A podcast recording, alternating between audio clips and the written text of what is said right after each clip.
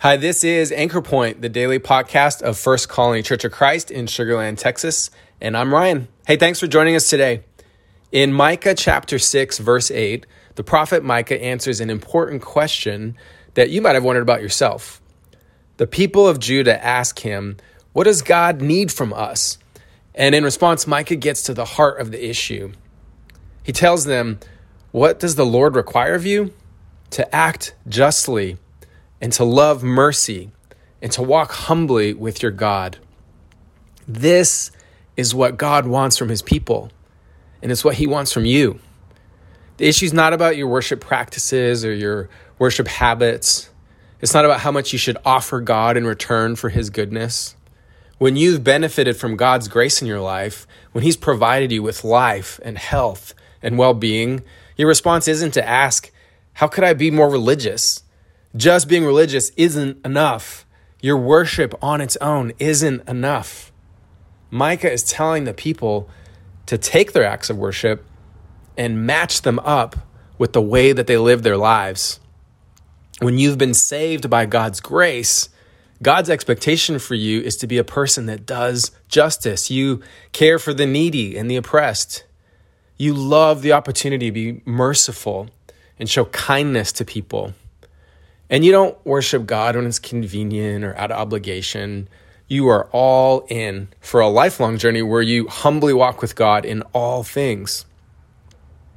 Micah's answer to this question about what God wants shows us that how you respond to God's goodness is it's not irrelevant.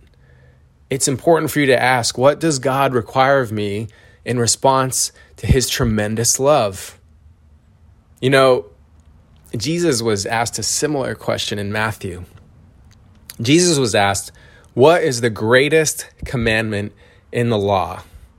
And he replied, Love the Lord your God with all your heart and with all your soul and with all your mind. This is the first and greatest commandment. And then the second is like it love your neighbor as yourself. All the law and the prophets hang on these two commandments. Well, notice how Jesus' answer echoes what Micah said. It's the same answer to the same question.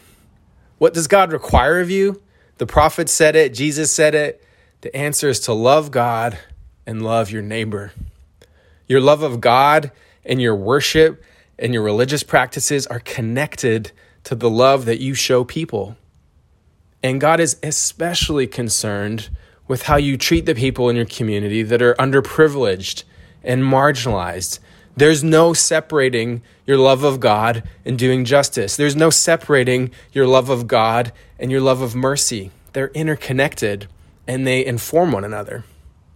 The call for you to act on behalf of the less fortunate is joined together with your call to journey with God, and one deeply affects the other. So much that if you're not loving your neighbor, if you're not acting justly, if you're not loving mercy, then God says your worship is shallow. Well, today, our culture mirrors the culture that Micah was speaking to in his time. Micah lived in an intense cultural moment, it was a hot button culture. You are living an intense moment too. You live in a hot button culture. And I know when you look around, it's easy to get disheartened by the climate that we're in. The politics around social issues are hostile. So, as a Christian in this climate, it's important to ask what's your role in the culture? Where do you fit? What does God expect of you? What if you were known for acting justly? What if you were known for being kind and merciful? What if people looked at you and said, she is humbly walking with God, or he is humbly on a journey with God in his life? Imagine the impact on our communities and on our country if Christians were known for justice and mercy and humbly walking with God. Remember to watch our live stream worship service on Sundays at 8:30 or 11 a.m. and our midweek message streams on Wednesday nights at 6 p.m.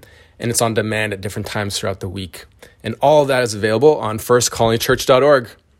Thanks for listening today. Remember to subscribe and share.